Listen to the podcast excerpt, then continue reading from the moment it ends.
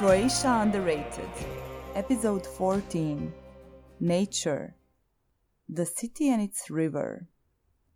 Pozdrav i dobrodošli u Croatia Underrated. Hello and welcome to Croatia Underrated. My name is Eva and I'm your host. In today's episode, I'm going to share another story from Love Zagreb blog with you. As you might already know, I've been writing for a few months now for a blog called Love Zagreb, more precisely, Untold Stories section of the blog. It's a blog run by the local tourism board. It gathers local residents of Zagreb and shares their stories, different kinds of stories. After all, I work as a tour guide in Zagreb and a tour creator, so my job is to find curiosities and peculiar, unique findings about my city. But sometimes, precisely because you work like that as a tour guide, you get accustomed to all the incredible stories and you forget how unique they are after a while, after telling similar stories over and over again. Ever since I joined uh, Love Zagreb as one of their bloggers, I've been rediscovering my city and my thoughts and feelings about my city. So I've been enjoying this really. As I promised on one of the earlier episodes, I plan to share the stories from that blog uh, in uh, this format as well. If you prefer to read the story and maybe enjoy a few photos as well that accompany it, visit lovezagreb.hr and go to Untold Stories, and you will find a story there. And now, let's get to our story. Zagreb lies on the banks of the river Sava. I bet that some of you who don't live in Croatia, even if you visited Zagreb before, you might be asking yourselves as you're listening to this wait, there's a river in Zagreb? If that thought occurred to you, don't be too hard on yourself for not noticing a river. It sometimes even slips our minds to define Zagreb as a city by a river. If you don't believe me, just take a look at blogs or information about Zagreb online, or simply search for Zagreb images. A river is rarely found in the first plan. I think the reason behind this is the unique relationship between Zagreb and its river different than the one between other cities and their rivers. First of all, it's not in the narrow city center. There's no crazy nightlife, no panoramic boats. You could spend your Zagreb holiday and not even hear one recommendation to go and check out the river. Also, we would never call it the river. We call it by her name, Sava, and I'm deliberately going to talk about her instead of it, and I'm not going to even use the articles. That's how we refer to rivers in Croatia, the same as we talk about people. The relationship between Zagreb and Sava exists, and it's a very deep and winding one, as you might expect from a river, right? I'd compare Zagreb Sava to a grandma. You take her for granted and not even bother to think about what your life would be like without her. Her life was probably much crazier than yours, but you always think about her as a peaceful, safe zone. You care deeply for her even if you don't really think about love when you think about her. At this point, it would be fair to mention that Sava runs through a big part of the country. In fact, 25,000 square kilometers of Croatian territory is a part of the Sava Basin. Still, the locals of Zagreb think of her as theirs, their river. Even more, in the times of Yugoslavia, the 950 kilometer long river was one of the symbols of the Federation, as it springs in the mountains of Slovenia and joins Danube in Serbia, passing through Croatia and Bosnia and Herzegovina. It symbolically and physically connected several countries. But none of that is how we think of Sava. Sava is simply here, when we visit some other towns and regions by Sava, we get so excited, like kids, to see the same river in a different environment. If it's down the stream, the thrill is even greater. This water passed through Zagreb a little while ago. It carries a piece of home. one of the worst natural disasters in the history of Zagreb was the great 1964 flood.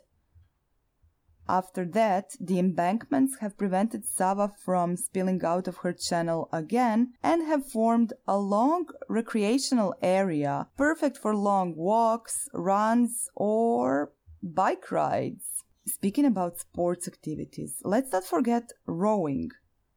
The first rowing club in Zagreb was founded at the end of the 19th century. Rowing still completely engages many young people who, once they try it, they become the most dedicated athletes. Just a few days ago, the Sinkovic brothers from Zagreb won European gold in Italy, and that's just the last one in their long row of wins. The city crossed Sava in the second half of the 20th century, and that is considered an exemplary urban development and a milestone in the city's lifespan.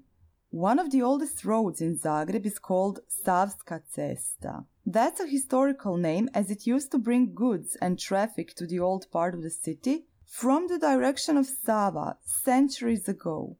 Savska cesta, Prisavlje, Savica, Savski Gaj, and more. These are all place names in Zagreb derived from the word Sava, the name of our river. Thousands of people cross the river each day to get to their workplace or school. The Sava bridges are important landmarks. As you can see, Sava is truly such an inseparable part of our city and our lives. If you don't hear us talking about her, it's just because we take her for granted, almost the same way as we take our heartbeats for granted. I suggest you do visit Sava after all when you get here. The best way to get the most of your Sava exploration is by bike. That gives you enough liberty and time to explore more than 15 kilometers long embankment and all the special sites alongside the river. The art sculptures if you're on the north bank, or a special view of Zagreb with some of the most important pieces of the 20th century architecture in the first plan if you're at the south bank. You could also visit some of the lakes connected with the river Sava. Jarun and Bundek lakes were created thanks to the vicinity of the river. You can even go for a swim there in summer. Jarun Lake is known as the Sea of Zagreb. There's even a nudist beach. Why not, after all? There's plenty of space and privacy in more than 200 acres of the Jarun Lake surface. You will find sports objects, natural oases, art pieces, playgrounds, bars, free to use barbecue spots, even a Tesla tower, at least a replica. At the end of your Sava day, take some time to explore the little swamp area of the Savica lakes. That area is somewhat of a surprise even for Zagrebers. Many only found out about it for the first time during the 2020 lockdowns. For years, the lakes served as a junkyard of industrial waste. However, the lakes were cleaned and nature claimed them back, forming sort of a post apocalyptic scenery with the backdrop of heavy industry combined with soothing nature sights. That area is now an ornithological reserve within the city with 160 bird species identified. So let me answer that first question. Yes, there is a river in Zagreb. Just like your grandma, don't even think she's going to reveal all of her secrets to you. Don't think that you will have enough time in your life, let alone your visit, to learn all about her. But as you explore some of the surprising corners by the Zagreb Sava, the respect for that awesome old lady will grow faster than her wild waters during a rainy season. I hope you enjoyed today's short episode based on a blog post that I wrote for Love Zagreb blog. And I hope you will tune in next Tuesday for the next story. I can't really announce the next story because I'm not completely sure yet which one is it going to be. I have several stories um, ready and I really can't decide. I'm thinking of taking you to one of the villages in the region of Podravina. So I think that that's going to be our next topic. I hope you're enjoying this podcast and please let me know if you have any ideas or suggestions or comments. You can find all the contact information at croatiaunderrated.com. Do slušanja. Goodbye.